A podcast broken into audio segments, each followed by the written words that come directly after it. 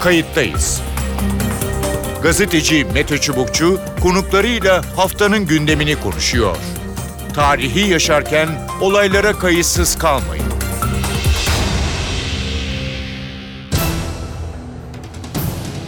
İyi günler bir kayıttayız programıyla daha karşınızdayız. Tarihe ışık tutmak ve olan biteni anlamak için önümüzdeki dakikalarda sizlerle birlikte olacağız.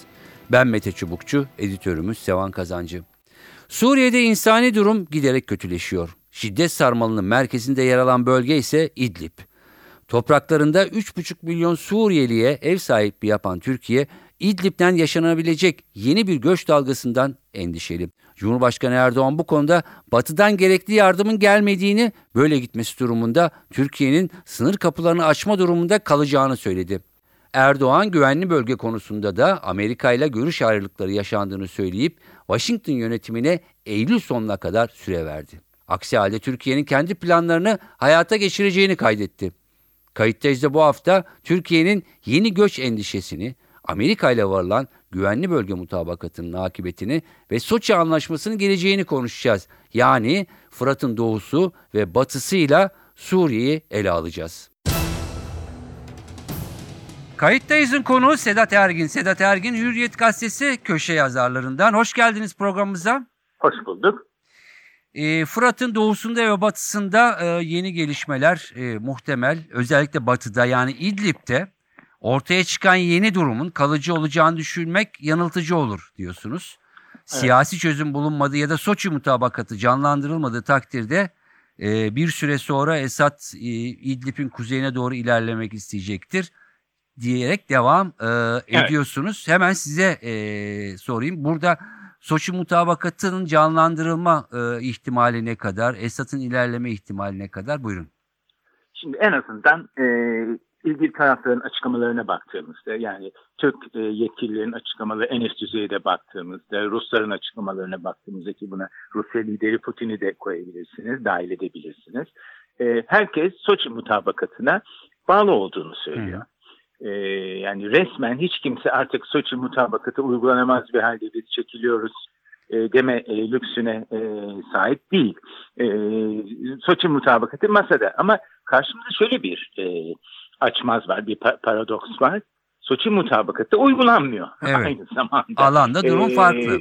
alanda durum farklı. En azından e, İdlib'in önemli bir bölümünde bu e, uygulanmıyor. Biliyorsunuz e, bu mutabakat çerçevesinde e, böyle bir 15-20 kilometrelik bir e, silahsızlandırılmış, as, askersizleştirilmiş bir bölge kurulacaktı. Bir e, tampon e, bölge. Buradan e, militanlar, radikal gruplar buradan çekilecekti. E, karşılığında ama işte Suriye ordusu da e, işte saldırıda bulunmayacaktı. Ruslar Suriye'leri durduracaktı, hmm. Suriye ordusunu falan. Fakat bu tabii e, uygulamaya konmadı ve e, Suriye ordusu iki tarafta birbirini suçluyor e, bu konuda. E, o radikal unsurların HTŞ'nin çekilmediği doğru. Şimdi geldiğimiz nokta ne? Geçen yaklaşık bir yıl önce bu Soçi mutabakatı yapıldı ama İdlib gerilimi düşürme bölgesinin güneyindeki bir bölge e, rejimin orada alan kazanmasıyla e, rejimin eline geçti. Evet. E, şu an rejim toprağı haline e, geldi. E, şu an biraz kriz gördüğüm kadarıyla dondurulmuş durumda ve taraflar buradan hani nereye gideceğiz, bundan sonra nasıl hareket edeceğiz e, sorusuna yanıt arıyorlar. Burada tabii önemli bir e, nokta, kritik bir nokta. 16 Eylül'de e, evet. Ankara'da üçlü zirve yapılacak. Astana e, zirvesi. Biraz e, İdlib'de durum da sakin gözüküyor. Galiba bu zirve yapılana kadar taraflar biraz e, suretle hareket edecekler gibi e, anlaşılıyor. Galiba e, bundan sonra nereye gidileceği konusunda şu Ankara'daki bu üçlü zirveyi bir beklememiz gerekiyor. Evet. Ama dediğim gibi paradoks var. Yani e, taraflar Soçi mutabakatı uygulanmıyor. Hı hı. Fakat bir taraftan da e, uygulanmıyor ama taraflar Soçi mutabakatını masadan da e, çekme niyetinde değiller ve en son Birleşmiş Milletler Genel Sekreteri Antonio Guterres'in bu güvenlik konseyine bundan 10 gün kadar önce 15 gün kadar 21 ya da 22 Ağustos tarihinde sunduğu rapor var. O da e, bütün rapor final kısmında bu her şeye rağmen Soçi mutabakatını evet. e, hayata geçirmeliyiz. Yani uluslararası camiada da e, yine bir Soçi mutabakatı dışında insanların tutunabileceği başka bir can simidi yok Evet. gördüğüm kadarıyla. Peki. E, ikinci sorum şu e, olacak. E, orada Türk Silahlı Kuvvetleri'nin 12 tane gözlem noktası var. Önemli bir e, işlev e, yerine getiriyorlar. Hem de anlaşma e, çerçevesinde. E, bazıları 9 numaralı şu anda e, üst taraftan yani üst topraktan Çevrelendi, koptu diyelim. Suriye, evet, ada Suriye haline e, geldi. E, çeşitli senaryolar var. Türkiye e, bunları korumak durumunda olduğunu söylüyor. Bir kısmı belki geri çekilir e, deniyor biraz daha yukarıya. E, ne dersiniz? Burada bu da Astana'da mı acaba gündeme e, gelir? Yani gözetleme noktalarının pozisyonlarının biraz daha değişmesi, tamamen kalkması Şimdi değil de. bu, bu, bu, bu soru tabii Soçi mutabakatının modifikasyonunu e, değiştirilmesini, değişikliğe açılmasını gündeme getirecek olan bir şey. Şimdi Soçi mutabakatı dedi- dediğimizde birinci maddesi, bir numaralı maddesi şöyle diyor e, mealen Türkiye'nin, Türk Silahlı Kuvvetleri'nin İdlib'deki gözlem noktaları tahkim edilerek faaliyetlerine devam edecektir. Yani Soçi mutabakatı bununla e, yola e, çıkıyor. Bu kadar merkezi bir rolü var bu gözlem e, Evet. noktalarının. Şimdi dolayısıyla bu e, bir modifikasyon gerektirecektir, değişiklik gerektirecektir. Ama bu- tabii me- mevcut durumda, şimdi bakın 9 numaralı nokta İdlib'in en güney ucunda rejimle muhalifler arasında bir tür böyle set işlevi görecekti. Ama şu an e, arkasında e, şey kalmadı, muhalif grup kalmadı. Suriye e, ordusu var. De bir Rus askeri polis birliği Hı hı. orada bir e, bir sıkıntı olmasın, bir gerilim olmasın diye nöbet tutuyor. Hemen Türk Birliği'nin yanında. Şimdi bir kaçılmaz olarak bir modifikasyonun e, gerekeceği aşikar. Fakat tabii Türkiye'nin bunları hani kuzey bir an önce çekmesi gerektiği e, yolundaki görüşleri ben de okuyorum. E, fakat bu Türkiye'nin böyle, böyle hemen bu yönde bir adım atacağını da zannetmiyorum. Hı hı. E, her şeye rağmen Türkiye e, bu gözlem noktalarını yani yapılan bütün resmi açıklamalardan e, anladığım e, orada tutmak istiyor. Evet. E, bu bir anlamda çünkü bu, bu şekilde bir kuzeye doğru bunların e, çekilmesi e, yani Türkiye'nin Suriye denkleminden çıktığı, çekildiği Evet. e, ve aynı zamanda Soçi mutabakatının çöktüğü gibi e, bir görüntü doğrucu artı çok dikkat e, dikkat etmemiz gereken bir noktada hakikaten çok ciddi kuzeye doğru e, bir göç dalgası. Evet. E, yürüyor. Üç ay içinde 500 bin kişi geldi. Yani Türk gözlem noktalarını yukarı çektiğiniz oranda oradaki insanlar da kendilerini emniyette hissetmeyeceği için bu göç dalgaları e, dal- e, bu göçler kademe kademe bu iç göç e, olgusu kademe kademe dalga dalga kuzeye doğru e, devam edecek. Biraz kalmaları Türkiye'nin devamını istemesinin bir nedeni de bu göçe karşı bu Türkiye'nin başı etmekte ciddi zorlanacağı bu göç olayına karşı bunların bir fren işlevi e, görüyor olması. hı, Evet. E, tam da onu soracaktım. Son sorum e, olsun. E, Cumhurbaşkanı da e, dile getirdi e, çeşitli kademelerde. Gerçekten evet o, burada bir askeri durum var ama onun ötesinde insani durum ve Türkiye'ye yönelik bir e, göç dalgası başlamış. Sınırın öbür tarafında e, tutuluyor ama daha fazla artmasından endişe e, ediliyor. Evet. Ee, Muhtemelen Soçi'de bu da gündeme gelecektir ya da dünyanın gündemine Cumhurbaşkanı bunu taşımaya çalışıyor e, zaten. Evet. E, çok ciddi bir Evet. durum var orada. Çok ciddi bir durum var ve beni çok e, üzen bir e, konu da e, yönü de şu. Biz tabii konuşurken hep böyle gözlem noktaları, M4 e, otoyolu, Evet. M5 otoyolu, e, işte e, Rus savaş uçakları hep böyle askeri kavramlar, askeri böyle stratejik değerler üzerinden e, konuşuyoruz. Orada 3 milyon insan yaşıyor. Bütün bu e, askeri terimleri, askeri konuları bir tarafa bıraktığımızda bu 3 milyon insanın üstelik e, yüzde e, 50'si çocuk. Hı hı. Bu ben size Birleşmiş Milletler rakamlarını, resmi rakamlarını veriyorum. Yüzde e, 50'si çocuk e, yaşında. Yüzde 25'i kadın, e, yetişkin e, kadın. Ve çok kötü koşullarda e, yaşıyorlar. E, yani şu an böyle on binlerce insanın başını sokacağı bir e, çadır da yok. Yani zeytin ağaçlarının altında yaşıyor Hı hı. e, insanlar. E, burada hakikaten e, insani açıdan e, çok rahatsız edici, çok üzücü koşullarda yaşıyor çocuklar. Asgari temel bir insan bir insanın hayatını idame edebilmesi için gerekli olan e, asgari e, koşullar, e, gıda. Hani eğitim hakkından falan vazgeçtik Evet. bir şeyde. Yani gıda, hijyen, tuvalet ihtiyacı. E, özellikle en son e, uluslararası e, bu mülteci hakları örgütünün bir raporu vardı. O o da hakikaten çok insan dehşete düşüren bir rapor. Özellikle o kamplarda e, tabii kapasite üstü çok insan e, kalıyor ve e, özellikle küçük çocuklara, küçük kızlara dönük bu cinsel taciz olaylarında artışlar var ve çok kötü şeyler yaşanıyor e, oralarda. Dolayısıyla e, yani işin biraz insani kısmına da e, biraz insani kısmına daha çok ön plana alan bir bakışla bizim e, ilgide e, eğilmemiz gerekiyor. Tabii evet e, yani büyük ülke işte Rusya'nın, Türkiye'nin, İran'ın, Esad rejiminin herkesin e, bir takım politik, jeopolitik e, hesapları var, e, çıkarları var, beklentileri var e, İdlib'de ama bütün bu beklentiler masaya e, konduğu sırada e, bu beklentileri masaya koyarken işin biraz insani kısmına da e, biraz öncelikli bir şekilde galiba e, eğilme zamanı geldi geçiyor bile. Ee, umarım e, önümüzdeki zirve e, bütünüyle olmasa bile en azından kısmi e, tabii öncelikle bu insani kısmının e, biraz olsun halledilmesine e, yol açar diye düşünüyorum. E, çok teşekkür ediyorum programımıza Ben katıldığınız için. teşekkür ediyorum. Sağ Ben olun. teşekkür- Çok teşekkürler. Mersi. İyi günler diliyorum. Kayıttayız'ın konuğu Doktor Eray Güçlüer. Eray Güçlüer İstanbul Altınbaş Üniversitesi öğretim üyelerinden programımıza hoş geldiniz. Teşekkür ederim. İyi yayınlar diliyorum efendim. Teşekkür ederim. Ee, Suriye batısıyla doğusuyla Fırat anlamında e, hareketli.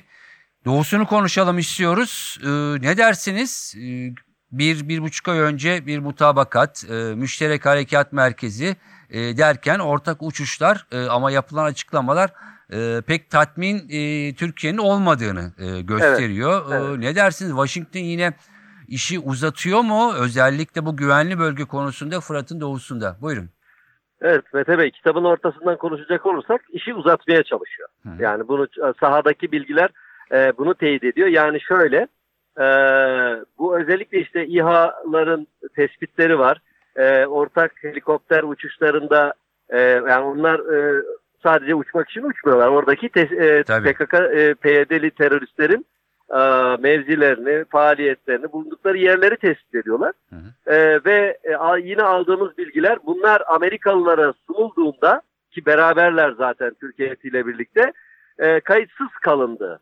Yani herhangi bir işlem yapılmadığı e, vesaire şeklinde maalesef bilgiler var. İşte bunlar e, adeta Türk Türk güvenlik bürokrasisinin Türkiye'nin sinir uçlarına dokunmuş gibi bir e, durum oluşturuyor. Evet. Şimdi bu bura, burası çok açık ve e, bu nedenle de e, şu anki durum itibariyle artık Türkiye kendisinin Münbiş'te olduğu gibi oyalandığını düşünmeye başladı. Hı hı.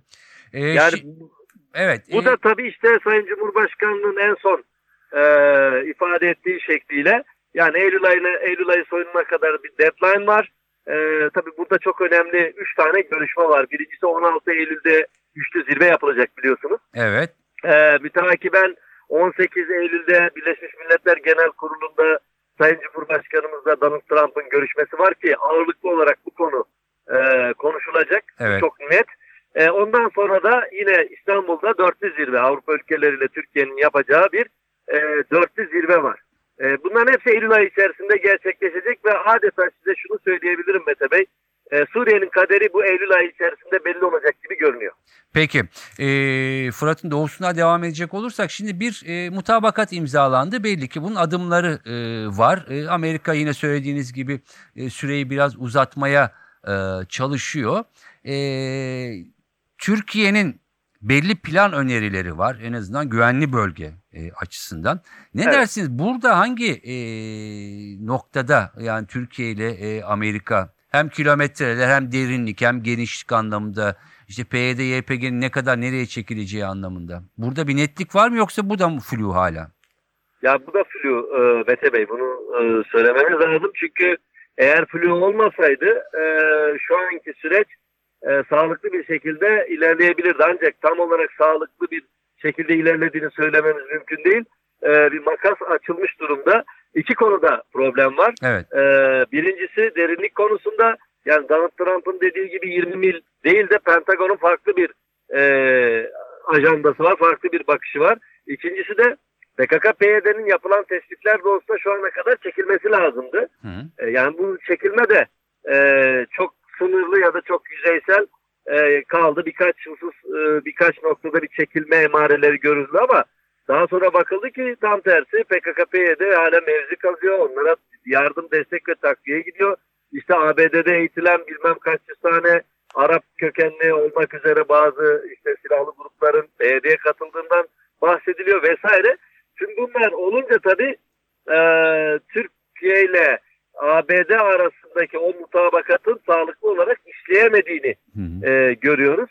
E, bunun işte açılması lazım. Türkiye bu noktada özellikle Beyaz Saray'ı muhatap alındığı için e, Donald Trump'la olan görüşmeye çok önem atfediyor. Yalnız e, Evet. ABD başkanıyla yapılacak görüşme öncesinde de Türk diplomatların halen şu an dahil bir görüşme trafiği içerisinde olduklarını rahatlıkla söyleyebiliriz. Yani neticede bunun bir altyapısı da o görüşmenin bir altyapısı da şu an oluşturulmaya çalışılıyor ayın 18'i için.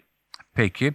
Ee, belli ki Amerika yine e, bir takım gerekçelerle zaman kazanmaya e, çalışıyor. Cumhurbaşkanı'nın Eylül'e kadar e, süre verdiğini e, biliyoruz. Eylül ayı sonu evet. Eylül ayı sonu e, ama herhalde e, Birleşmiş Milletler Genel Kurulu'nda o görüşmede e, bir netice alınması e, gerekiyor e, diye sorayım. Çünkü aksi takdirde e, nerelere kadar iş gider bilemiyoruz öyle mi? Yani şöyle şimdi e, aslında şöyle düşünmek lazım. Şimdi halen daha özellikle Beyaz Saray Pentagon arasındaki mücadelenin de yansımasını bu, buradaki sürece yansımasını, olumsuz yansımasını görüyoruz. Hı hı. Aslında e, Beyaz Saray ile Pentagon arasında Türkiye'ye bakış açısı noktasında bir e, farklılık olduğu çok açık. Evet. E, ancak e, yani hala da diplomatik olarak Beyaz Saray'la Türkiye'nin e, özellikle e, yürütülen diplomasinin Beyaz Saray'da bir karşılığı olduğunu görüyoruz, biliyoruz bunu. E, ancak işte Pentagon üzerinde sahadaki yansımasında sorun var. Hı hı. E, tabii Pentagon'la Beyaz Saray arasında da mücadele var. Hala daha %50'den fazla bir ihtimalle ben benim değerlendirmem bu işin diplomatik olarak çözülme ihtimali %50'den biraz daha fazla gibi görünüyor. Fakat eğer e, e, olmaz ise yani Türkiye tek taraflı olarak bir inisiyatifle bölgeye girmek durumunda kalırsa da Evet. e, size şunu söyleyeyim. E, yani o e, yine sahadan aldığımız bilgiler ABD'lilerin yerleri biliniyor çünkü e, yani o istenmeyen, arz edilmeyen karşılaşmaların olma ihtimali son derece düşük. Hı hı. Evet. Yani Türk askeri gider e, belli kritik noktaları ele geçirir. Bölgede bir hakimiyet sağlar. E, tabii bunun üzerine alana girdiği andan itibaren göreceksiniz Afrin'deki gibi e, PKK-PYD kendisini Türk Silahlı Kuvvetleri'nin önünde eritmek istemeyecektir. Çekilecektir. E, dolayısıyla böyle bir süreç e, olur. Yani hani işin ucu nereye kadar gider?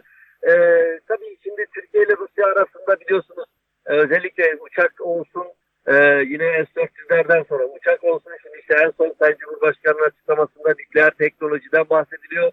Yani gelişen bir ortaklık var. Özellikle Rusya, Çin, Türkiye arasında daha güçlü, geçmişe göre daha güçlü bir işbirliği yapılıyor. E, buna karşı Pentagon'un bir yumuşaması var. Hani biz askıya aldık bu F-35 projesini ama Türkiye stratejik ortağımızdır yine de görüşebiliriz şeklinde. E, dolayısıyla şu an bir paradoksal durum yaşıyor ABD açısından bakıldığında. E, ben e, yani nihayetinde ABD'nin küresel çıkarları açısından bakıldığında e, Türkiye'nin e, çok da vazgeçilebilecek bir argüman olduğunu düşünmüyorum. Evet. Dolayısıyla bütün bunlar baskı yaratıyor. Alan e, üze, alan hakimiyetinin ya da alandaki gücün e, sahadaki yapılan e, aktivasyonların e, siyasal düzlemde özellikle Beyaz Saray'da da bir karşılığı olduğunu zaman zaman görüyoruz. E, bütün bunları toplarsak hem ABD'nin küresel çıkarları hem saha e, sosyolojisi ve saha dinamikleri e, yani e, hala %50'nin üstünde bir ihtimalle e, bu sorunun 18'indeki yapılacak görüşmede e, e, siyasal olarak e, çözülme ya da diplomatik olarak çözülme ihtimalinin masada olduğunu, mevcut olduğunu söyleyebilirim. Peki. Ee, umarız e, gelişmeler bu yönde olur ve Amerika e, bu sefer verdiği tırnak içinde söz e, ya da mutabakata e, uygun e, hareket e, eder. E, çünkü e, aksi takdirde e, evet Mem- Münbiş'te bir kırılma Münbiş'te oldu. E, Bu sefer kırılma daha derin olabilir Türkiye Amerika arasında. Çok teşekkür ediyorum Ben programımıza de teşekkür katıldığınız için. ederim. İyi yayınlar Sağ olun. Sağ olun. Evet görüşler böyle. E, Suriye sıcaklığını koruyor, koruyacağı da benziyor. Bu ayın ortasında önemli bir zirve var. Amerika ile görüşmeler giderek yoğunlaşıyor ama belli konularda anlaşılan zaman giderek azalıyor. Evet kayıttayızdan bu haftalık bu kadar. Ben Mete Çubukçu, editörümüz Sevan Kazancı. Önümüzdeki hafta başka bir konuyla yeniden birlikte olmak üzere. Hoşçakalın.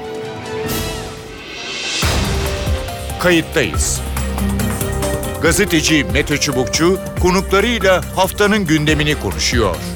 Tarihi yaşarken olaylara kayıtsız kalmayın.